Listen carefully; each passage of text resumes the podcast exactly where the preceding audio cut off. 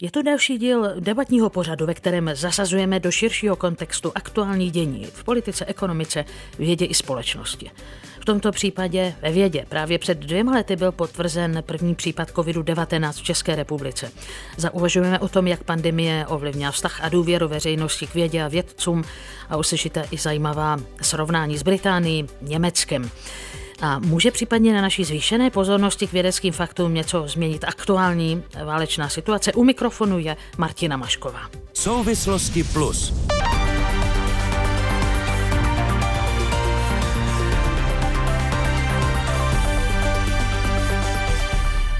Vědci už sbírají první data, která se týkají pandemie, co by mezníku v dějinách Česka, Evropy i světa. A téma, které s tím souvisí, je, jak to ovlivnilo důvěru ve vědu a vědce.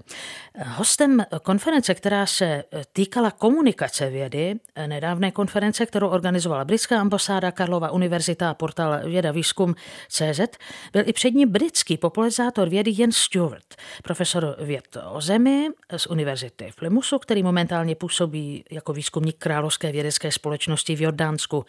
Zeptal jsem se ho, jak z jeho pohledu ta covidová éra ovlivnila důvěru ve vědu a vědce.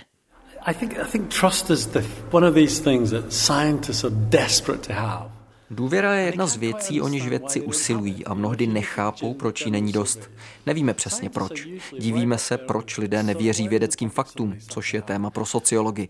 Řekl bych, že je to proto, že jen část vědy jsou fakta, která lze odvodit logicky.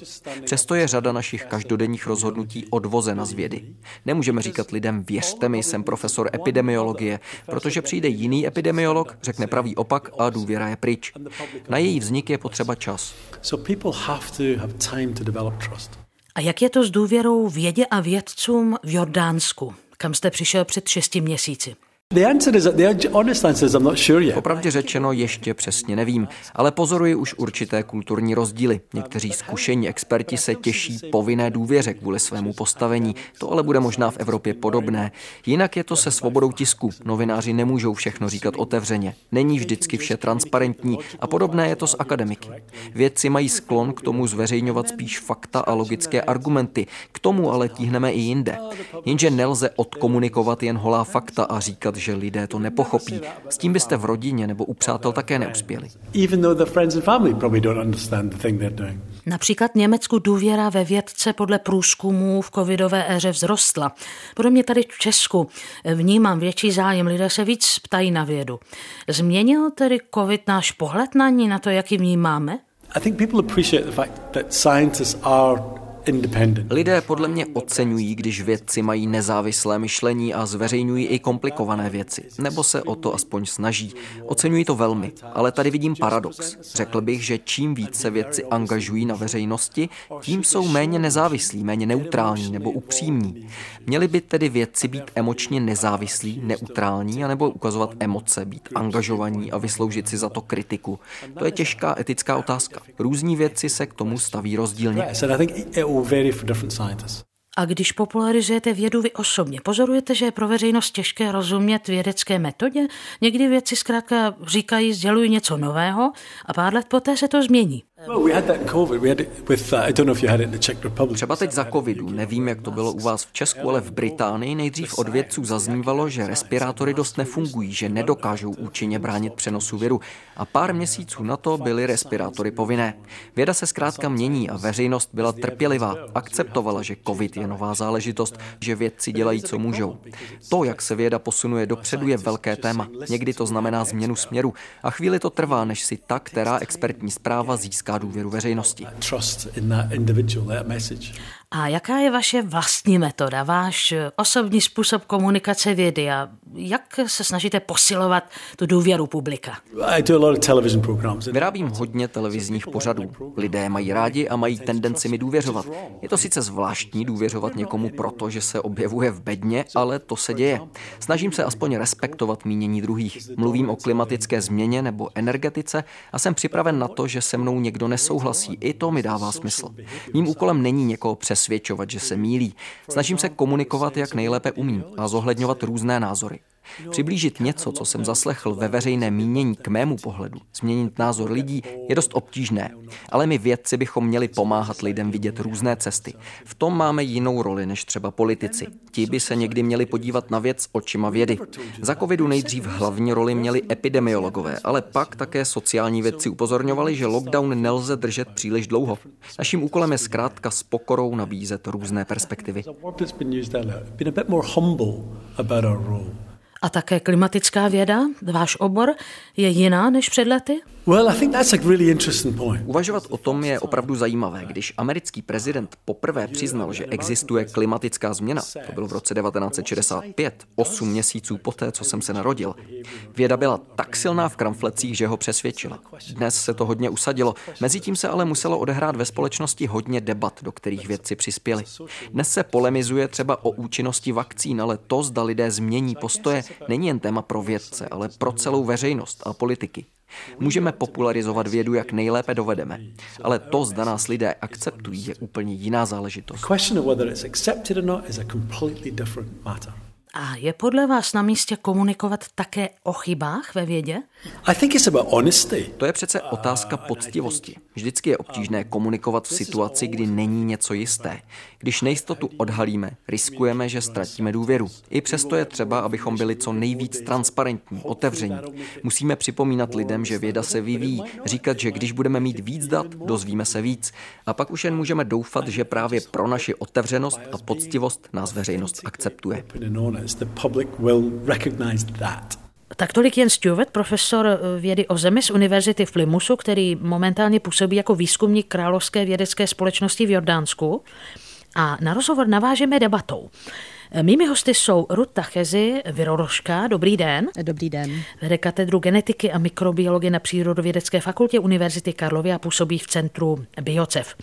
Otakar Foyt je dlouholetý vědecký diplomat, eh, ataše pro vědu a inovace při britském velvyslanectví v Praze. Dobrý den i vám. Dobrý den. Daniel Novotný působí na Jihočeské univerzitě v Českých Budějovicích a jeho oborem je filozofie a aplikovaná etika. Zabývá se také třeba souvislostmi nástupu nových technologií. Vystudoval eh, v americkém Buffalo. Přeji vám dobrý den. Dobrý den. Když tedy uvažujeme eh, o tom, co, co říkal Jens Stewart. Jens Stewart upozorňoval na to, že nemůžeme předpokládat automatickou důvěru veřejnosti ve vědu. Jak se na to díváte vy? Je vám blízký takový pohled? Poprosím paní Tachezi jako první. Já upřímně řečeno nevím přesně, jak na toto odpovědět. Já myslím, že eh, po dlouhou dobu vlastně ani se o vědě příliš nemluvilo v médiích. Myslím si, že je to fenomén, řekněme, posledních deseti let a má to, přináší to svá pozitiva a negativa a samozřejmě eh, ta negativa mohou právě oslabovat tu důvěru lidí a myslím, že jsme to velmi markantně viděli teď v, v době teda eh, pandemie. V České republice je důvěra lidí ve vědecké poznatky momentálně nejvyšší za poslední tři roky. Eh, takže změnila něco ta uplynulá dvouletá éra, pohled o Takara Fojta? Určitě změnila. Vědci se najednou začínají objevovat a v posledních dvou letech objevovali v médiích mnohem více než kdy předtím a veřejnost eh, si jich začala mnohem více všímat. Takže tohle všechno vlastně přivedlo vědu k pozornosti veřejnosti a nejenom přímo COVID, ale i řadu dalších oborů. My jsme měli možnost nahlédnout do výzkumu, které říkají to, jak veřejnost důvěřuje vědcům, mimo jiné Eurobarometr, tedy Evropský průzkum veřejného mínění, říká, že všeobecný tedy vliv vědy a technologie z pohledu evropské veřejnosti pozitivní. To je 86% respondentů. Daniel Novotný se dívá jak a vůbec na ten pocit, že tedy za ty dva roky se něco pohnulo, něco změnilo? Z hlediska takového širšího, které na toto téma eh, probíhá z těch výzkumů, tak eh, možná dochází k určitému zlepšení, řekněme, lokálnímu nebo nějakém kratším časovém horizontu. Ovšem z hlediska dlouhodobého se zdá, že ten trend je spíš opačný, že totiž eh, ta důvěra v racionalitu a ve vědu naopak v těch západních společnostech spíše klesá. Vy jste to eh, pozoroval spíš tedy v souvislosti s covidem, anebo vůbec? Ty výzkumy, do kterých jsem teda nahlížel, jsou vedený různou metodologií. Eh, jeden z nich je čistě takový, řekněme, kvantitativní z hlediska toho, jaké slovní spojení se vyskytují v tom veřejném diskurzu a narrativu, tak se spíše právě mluví o té době postfaktické a toho, že je daleko větší důraz na, na ty naše pocity, dojmy, přesvědčení a daleko méně na, na fakta, vědu, evidenci, průkaznost, logiku a podobně. Možná, že právě pocitově máme dojem eh, v souvislosti třeba s eh, pohledem na sociální sítě, že dezinformace nebo prostě eh, informace, které jako nevycházejí z vědeckých výsledků a z nějakých ověřených faktů, jakoby během té pandemické éry vzrosty, ale je fakt, že ta data mluví trošku jinak, protože třeba Eh, právě, jak jsem říkal, v České republice ta důvěra vzrostla nejvyšší za poslední tři roky. V Evropě vzrostla 86% je eh, velké číslo.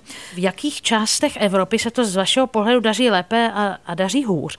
A potom eh, možná je taky zajímavé pro nás, že jste studoval ve Spojených státech, vidět ten rozdíl Amerika-Evropa. Ještě bych upozornil, že když jsme mluvili o těch třech letech, tak je možné, že se momentálně třeba ta důvěra zlepšila, ale Eh, mým dojmem je, že se naopak v posledních těch desetiletích, v takovém větším eh, časovém horizontu, spíše, spíše důvěra snížila a možná i důvěryhodnost. A přesně tak, mimo jiné jeden z těch faktorů, na, s ním si zatím nevíme příliš rady, eh, jsou ty nové sociální sítě a moderní formy komunikace, které vlastně jakoby nivelizují, to znamená dávají na stejnou úroveň Eh, nějakého opravdu odborníka, který něco studuje 10 let a má za sebou spoustu vědeckých eh, výsledků a někoho, kdo jen tak eh, sbírá lajky a umí prostě věci oslnivě prezentovat. A Jenom jestli dovolíte, mm. já doplním ještě jednou ten americký aspekt, mm. protože mě zaujalo, američané tedy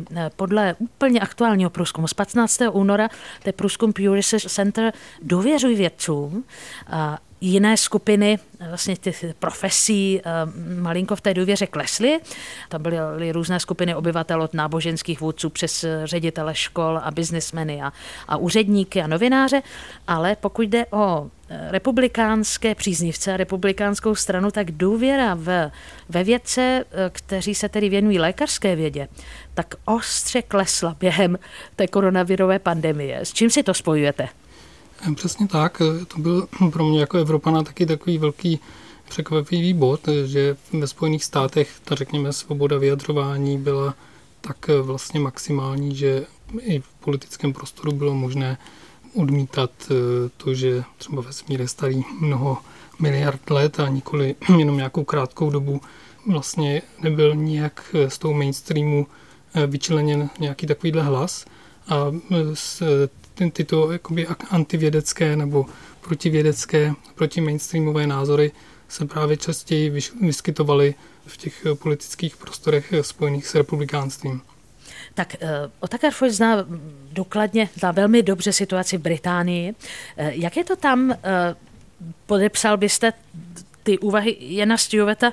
On říká, že vlastně lidé dokázali čekat eh, v době covidové pandemie, než vlastně vědci řeknou, teď už máme víc informací. Ano, bylo to, bylo to přesně tak a pro mě první překvapivá věc byla, že vlastně každý den se objevoval britský premiér společně s hlavním vědeckým poradcem vlády v hlavních televizních zprávách a ukazovali veřejnosti a milionům lidí v Británii jak je věda přímo zapojená do eh, rozhodování o covidu, do eh, politických událostí a jak se najednou ocitla na výsluní. Tohle jsme dříve neměli se všemi dobrými i špatnými důsledky, které to jak pro vědu, tak pro politické rozhodování mělo. Paní Tachezi, vy jste byla velmi exponovaná v období covidové pandemie jako odbornice na tuto problematiku.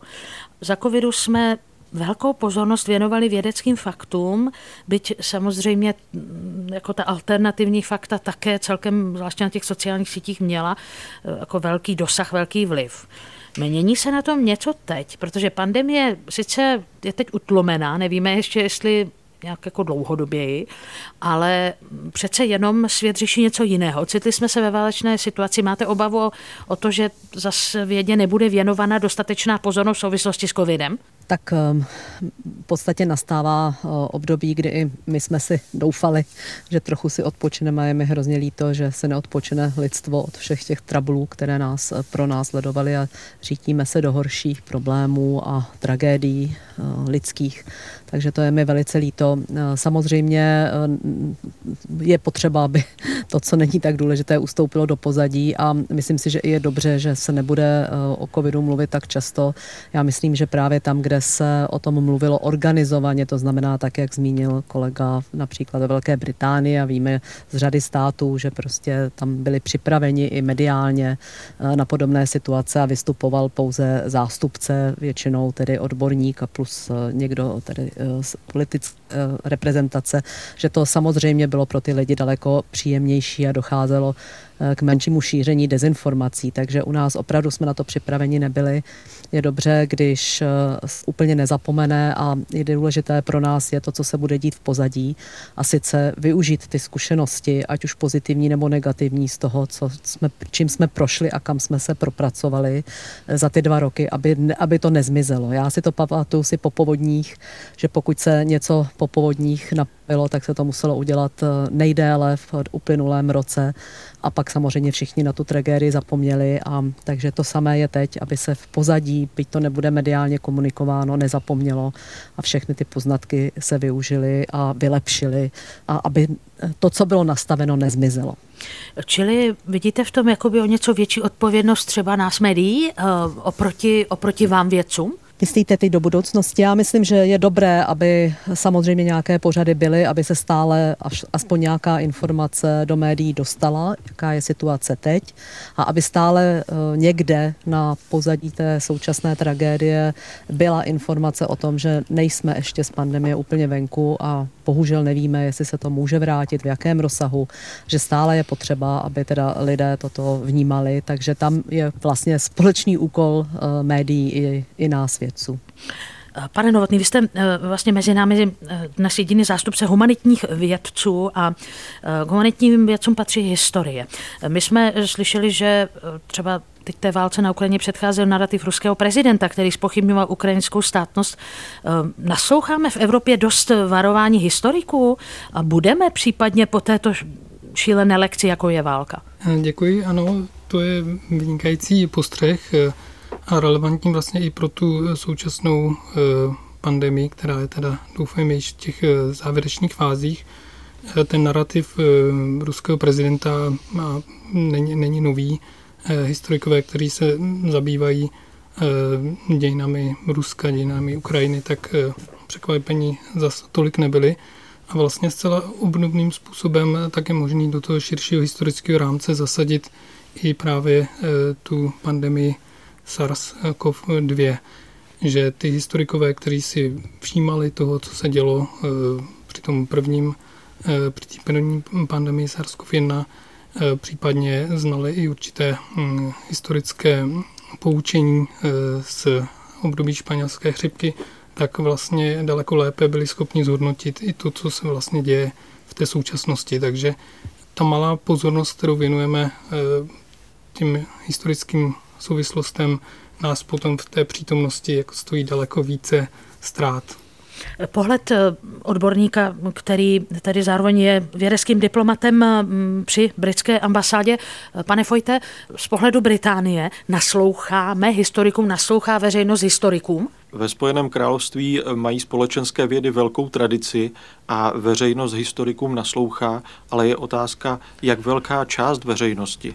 Většina veřejnosti Eh, ví, že věda má velký vliv na naše životy, ale eh, přemýšlí o ní zřídka kdy a někteří vůbec. Takže je otázka, jestli tomu velmi podobně není i z historií a co dalšího pro to můžeme třeba ve vzdělávacím systému udělat. Mhm. Já možná ještě dovolíte tu otázku s přesním.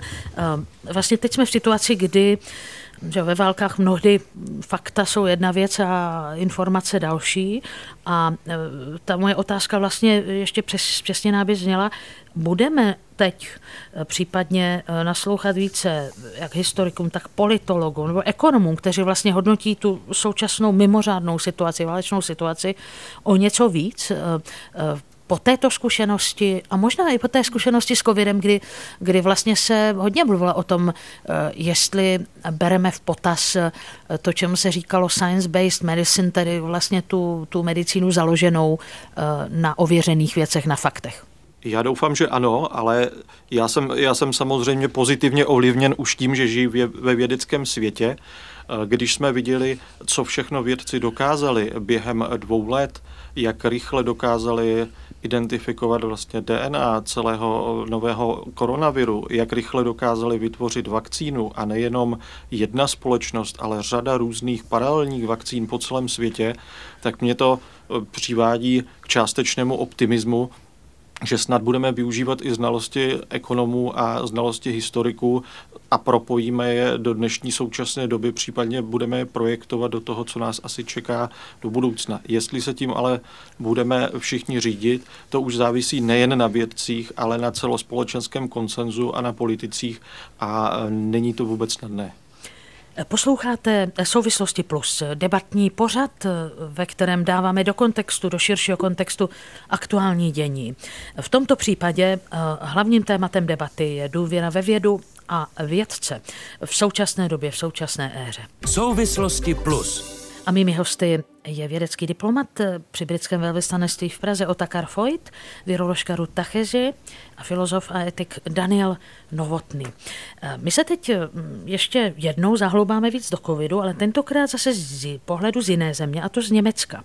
Do jaké míry tam změnil to, jak Němci vnímají vědu a vědce, na to mě odpověděl Peter Weingart, německý profesor sociologie, který je bývalým ředitelem Centra pro mezioborový výzkum v Bielefeldu. In the first phase, that is in 2020, první fázi roku 2020, když pandemie začínala, důvěra ve vědu vzrostla. V další fázi vývoje pandemie to tak zůstalo. Důvěra opadla jen trochu a zůstávala vyšší než důvěra v politiky nebo novináře. A na podzim roku 2021 se 70% německé populace vyslovilo pro povinné očkování, což také svědčí o velké podpoře vědy a vědců. Tedy více než dvě třetiny populace vědcům důvěřovali, naopak něco kolem 15% eh, německé populace se, německého obyvatelstva se bránilo přijmout ta doporučení vědců. Eh, jak tedy z této éry covidové vyšla alternativní scéna, například antivaxeři, byla nebo dodnes je na vzestupu?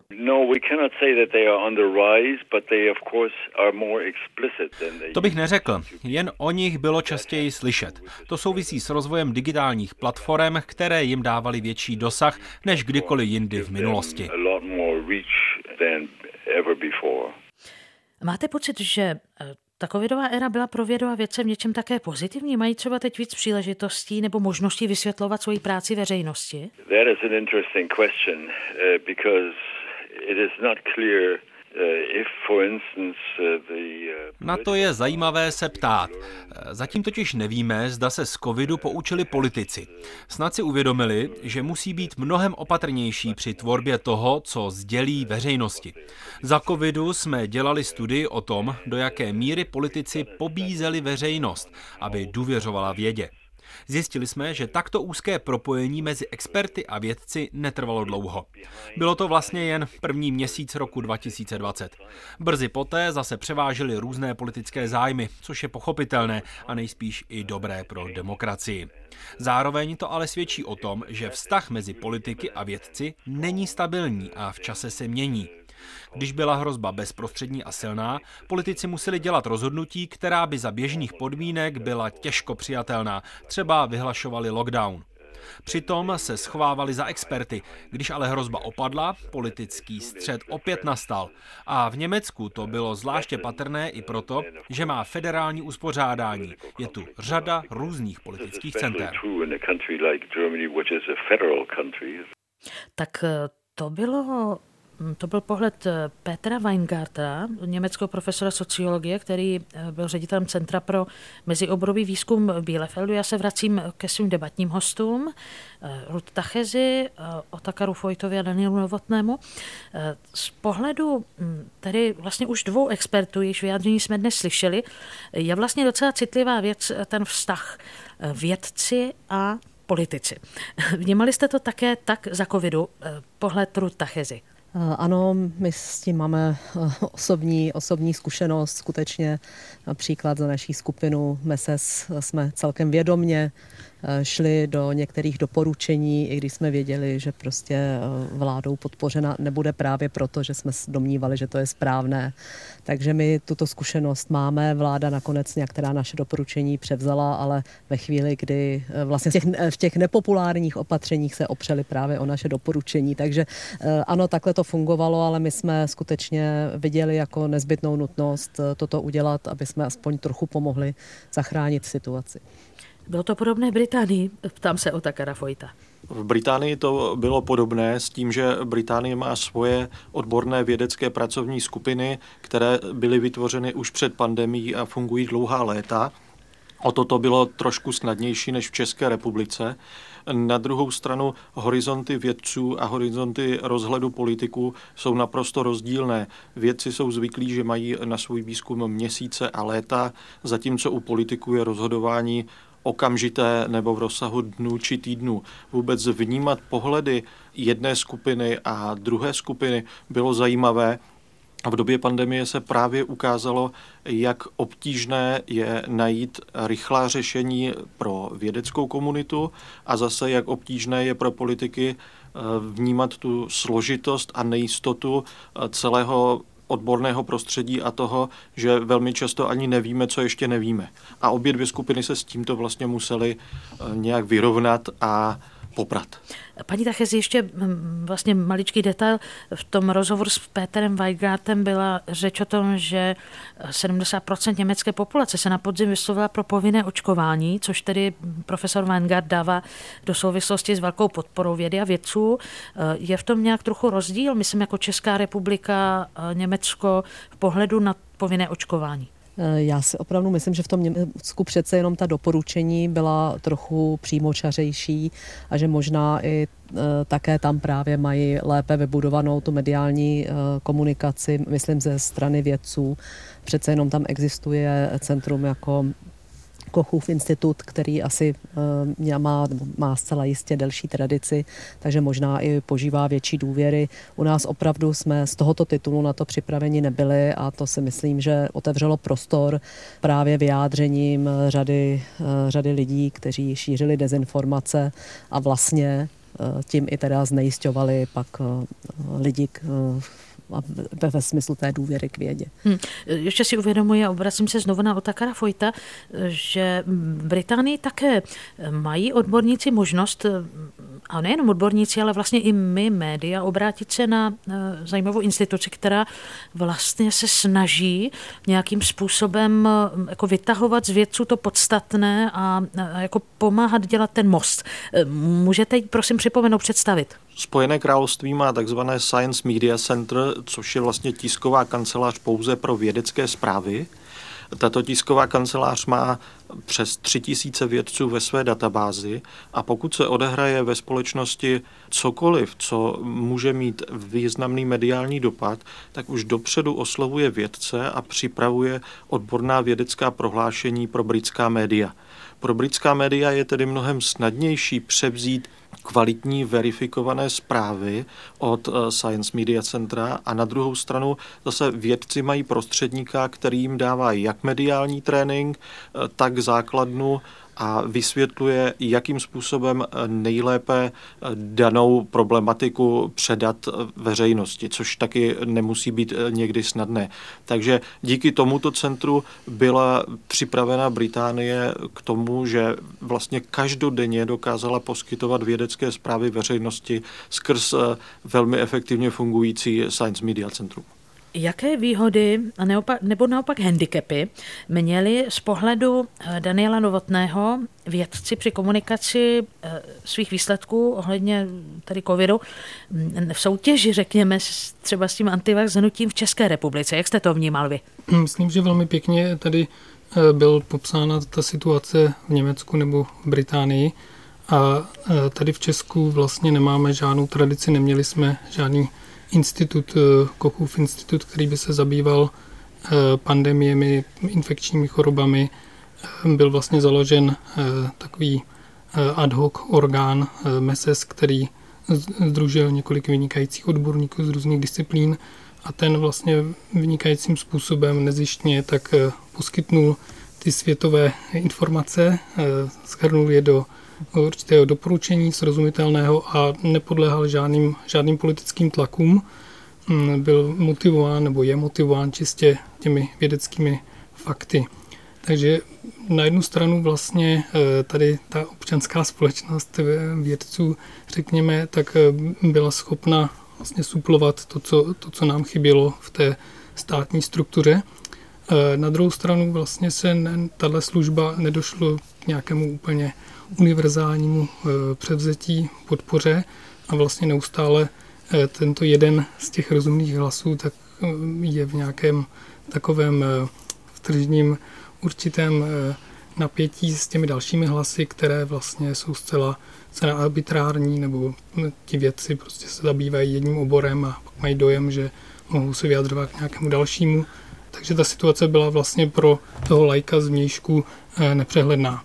Patrně i pro, pro média. Tam těžko posoudit, do jaké míry ta česká média mají zodpovědnost za to, že mm, nechávají prostě prostor i lidem, kteří se opakovaně mílí, opakovaně třeba ukazují svoji neznalost a přesto vlastně jsou stále zváni, protože já tedy hmm. doufám, že z pohledu veřejnoprávních hmm. médií jsme dělali, co jsme mohli ano, informování to, veřejnosti. To, to říkám zcela upřímně, že jeden z nejlepších zdrojů rozhodně jako české, český rozhlas, tak to opravdu bych vás rád tady pochválil, nejenom to, že zrovna tady jsem náhodou, náhodou k tomu přizván, to je moje jako dlouhodobé stanovisko.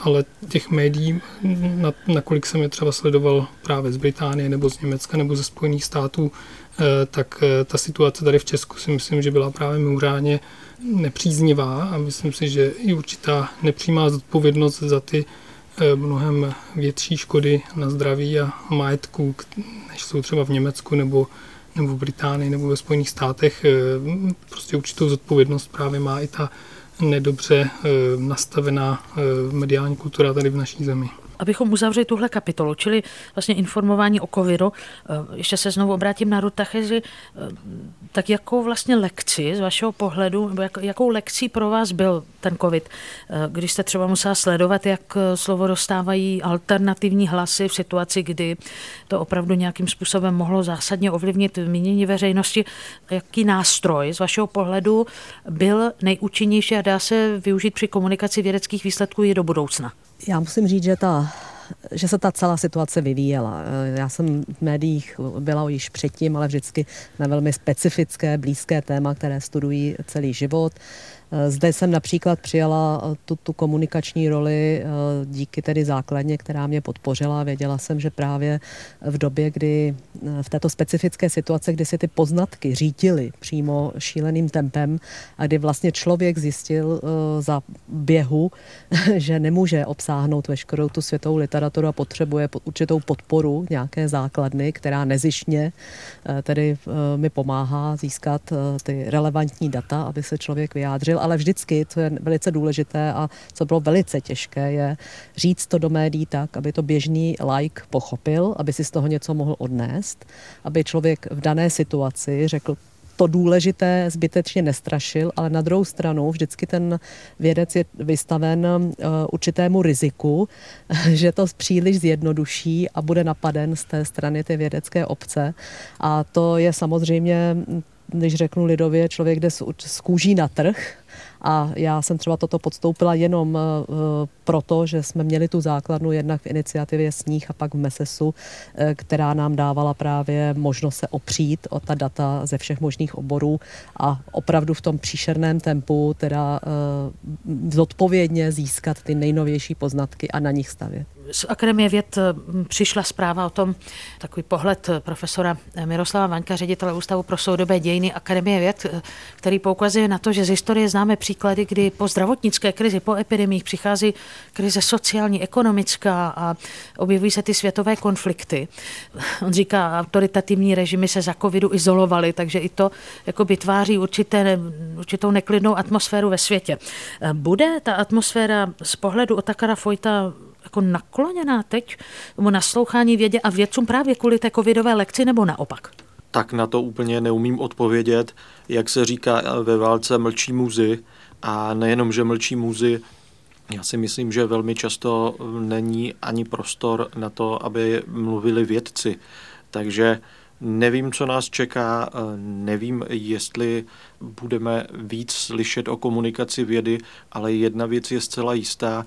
Věda hraje velmi důležitou roli i teď v 21. století a řada obtížných situací, ať už se bavíme o globálním oteplování, ať už se bavíme o změně našeho energetického mixu, ať už se bavíme o budoucích infekčních chorobách nebo rezistenci na bakterií na antibiotika. Všechno tohle vyžaduje vědecké znalosti, řadu pilných a pracovitých lidí, kteří přinesou výsledky celé této společnosti a lidstvu. Bez toho se neobejdeme, tak to mě zase naplňuje optimismem.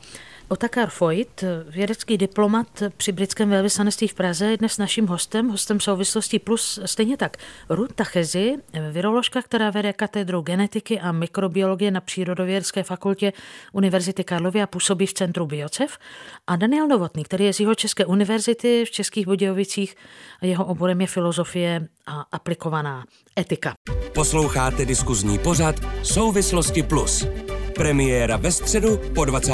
hodině večer na Plusu. Ve třetí kapitole našeho pořadu eh, bychom se zaměřili na metody, nástroje a přístupy, jak eh, přibližovat eh, vědecká fakta veřejnosti.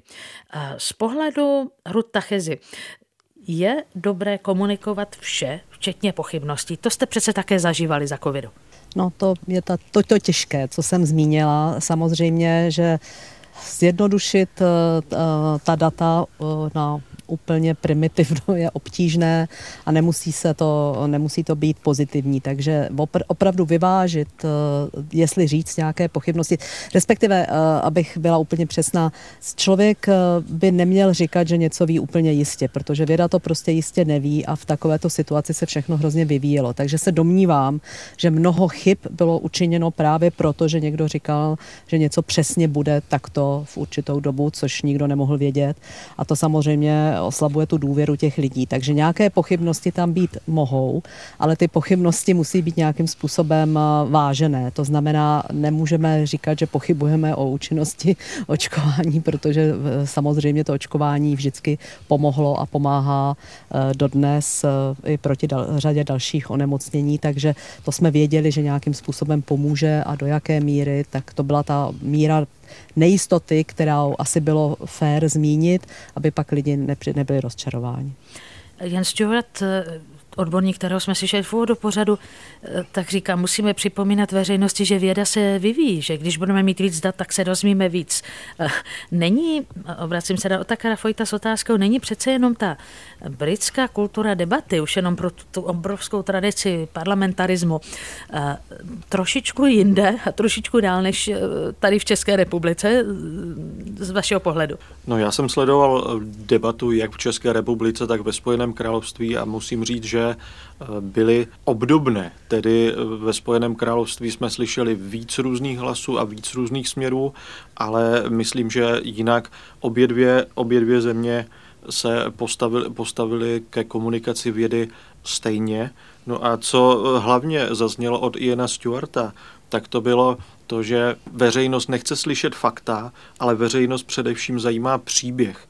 Takže vlastně určitým příběhem a určitou cestou a určitým vysvětlováním vysvětlovat předat i fakta, ale důležitá je ta cesta, ne, že to mezi tím, co zmíním v rámci faktů, tak se dozví společně s tím podstatním. Ukazovat také nadšení a ukazovat i tu nejistotu. Velmi často eh, se stávalo, že právě prezentujeme pouze eh, to, co víme, ale nevysvětluje se vědecká metoda a postupy vědy, to, že se jedná vlastně o nějaké množství verifikovaných experimentů, to, že si nemůžeme být nikdy jistí změřeným číslem a pokud hold změříme, že je něco 100 s přesností plus minus 10%, tak víme, že jsme jenom v rozpětí od 90 do 110.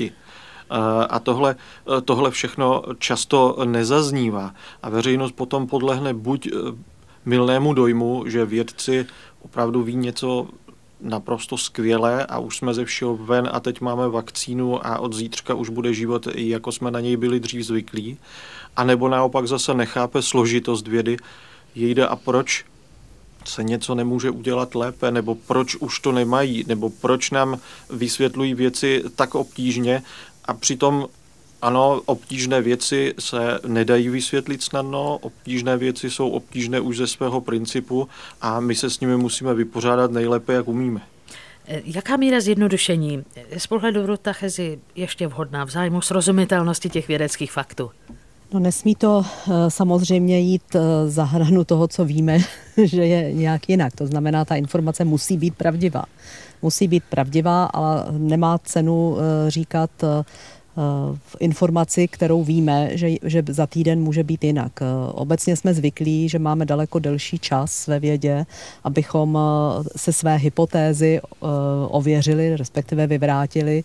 Eh, to samozřejmě čítá ne výsledek z jedné skupiny, ale z řady skupin a tady v podstatě jsme byli nuceni interpretovat a tady já právě vidím trošičku ten problém tlaku médií, že často ten tlak byl na okamžité vyjádření k, jednom, k jednomu výsledku nějaké skupiny.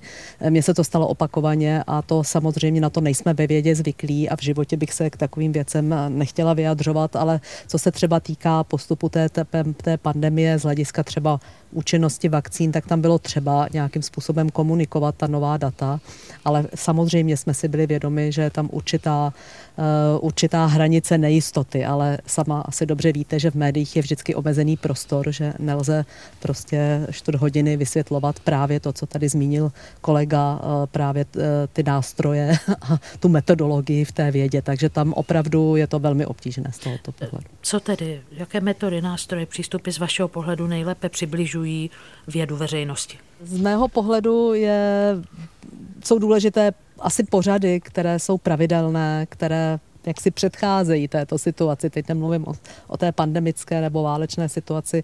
Já myslím, že je potřeba jakoby vzdělávat právě veřejnost eh, ve smyslu tedy toho, aby pochopila tu metodologii vědy, aby tak ať už tedy eh, mediální pořady, a nebo teda ve školách samozřejmě, aby jsme na to byli lépe všichni připraveni, protože pak eh, v té dané situaci kritické už čas na to vysvětlovat, jakým způsobem eh, se ta věda dělá nyní. Pane Novotný, jak vy se díváte tady na tuhle mm, úvahu, tedy jaká míra zjednodušení vědeckých faktů je ještě vhodná, aby to bylo srozumitelné, aby ta zpráva vědců se, aby jí bylo možné předat? Jako filozof jsem většinou spíš na té straně eh, nebát se té určité složitosti, ale uvědomuji se, že, že to má svoje, svoje meze.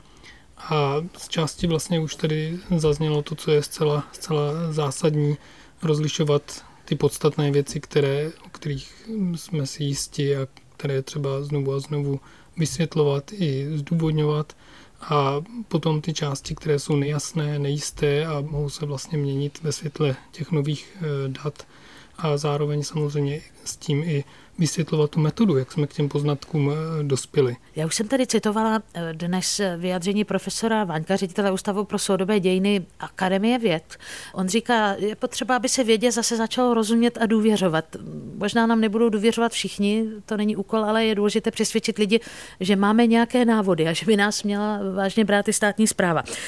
Jak je tahle záležitost probíraná a nějak jako frekventovaná v Británii? Ptám se o Takara Fojta. Důvěra ve vědu je probíraná všude. Samozřejmě, že je důležité, aby bylo co nejčastější vědecké vzdělání ve školách všeho směru a aby se mladá generace mohla učit už postupy vědecké metody, které potom pro ně budou znamenat, že se naučí jakémusi kritickému myšlení, způsobu uvažování, jak rozlišit věrohodná fakta od nepodložených podkladů a materiálů a vlastně zvýší povědomí znalostí v celé společnosti. Důvěra je ale oboustraná, tedy je i na vědcích, aby více komunikovali s veřejností, aby více sdíleli jak v rámci občanské vědy to, co všechno dělají a jak by mohla i veřejnost přispět jejich dalším vědeckému výzkumu. Je i na věcích, jak prezentovat eh, samotnou svou vědu v popularizačních pořadech, anebo v pořadech, kde pouze ukazují, co všechno nového eh, vlastně věda ještě dnes a v dalších desetiletích přináší a přinášet bude. Pro zajímavost, pan profesor to, co jsem citovala, uvedl eh, právě v souvislosti s krizemi. Byl dotázán, jak může pomoci věda, ať už o koronavirové krize nebo teď eh, kolem invaze Ruska, jak může pomoci v dobách krize. On říká, že příkladem využití vědeckého poznání je třeba velká hospodářská krize ve 30. letech, takže z ní jsme už mohli získat eh, nějaké poučení. Jaká dobrá praxe v komunikaci vědy se osvědčila eh, Danielovi Novotnému. O jaké informační zdroje by se lidé z vašeho pohledu měli opírat, eh, protože každý je vytížený a nemá, nemá možnost nebo schopnost hledat všechno jednotlivě na jednotlivých webech jednotlivých odborných institucí. Hm, je to tak, myslím si, že je několik takových základních principů, které nám pomohou se zorientovat a postupně si vlastně navykneme na hodnocení těch důvěryhodných zdrojů a těch nedůvěryhodných zdrojů. Příklad eh, vidíme, že nějaký titulek, který něco říká, zamyslíme se, zda vystihuje opravdu to podstatné, co je třeba v tom článku. Často vidíme rozpor. Pokud se toto opakuje v tom médiu, že ten titulek je vlastně jenom jakoby nějakým způsobem atraktivní, že nás jako zaujme, ale ten vlastní článek je o něčem jiném, je to známka toho, že to médium je nedůvěryhodné. Podobně se můžeme podívat na ten samotný článek. Jestliže ten článek odkazuje na, na jakési vědce, na jakousi studii, eh, tak udělat eh, relativně jednoduchou věc, že se podíváme na tu studii, podíváme se na to schrnutí té studie, na ten abstrakt. Pokud ten článek to v tom mediálním publiku není schopen třeba říct si to tež, co je v tom abstraktu, což se bohužel velmi často stává, tak eh, vidíme, že to médium je nedůvěryhodné. Pokud se tahle zkušenost bude opakovat, víme, že tyhle zdroj prostě není, není kvalitní. No. Mhm. Čili vlastně, rozumíme vám dobře, tak také trochu poukazujete na určitou mediální gramotnost. Přesně tak. Do velké části to lze nazvat jakoby mediální gramotnost, to znamená schopnost vlastně uvažovat kriticky v tom smyslu nikoli, že odmítám předem, nedůvěřuji, ale v tom smyslu, že si, že, že si ověřím vlastně ty věci sám a pokud získám zkušenost, že některé ty zdroje jsou eh, spolehlivé, tak samozřejmě mohu trochu polevit v té své opatrnosti a vím, že už mohu z tohohle zdroje čerpat třeba trochu rychleji než z nějakého no-, nového zdroje, který neznám. Teď vlastně nevím, obracím se na Otakara Fojta, jestli eh, pro časy krizí eh, bychom neměli být nějakou určitou pomoc, ať už podobě tedy vzdělávání v té mediální gramotnosti, anebo eh, nějakých prostě souhrných webů, které by nás zavedly k vědeckým faktům. Jak se na to díváte vy? Já si myslím, že by to bylo výborné, ale jak to nějak udělat?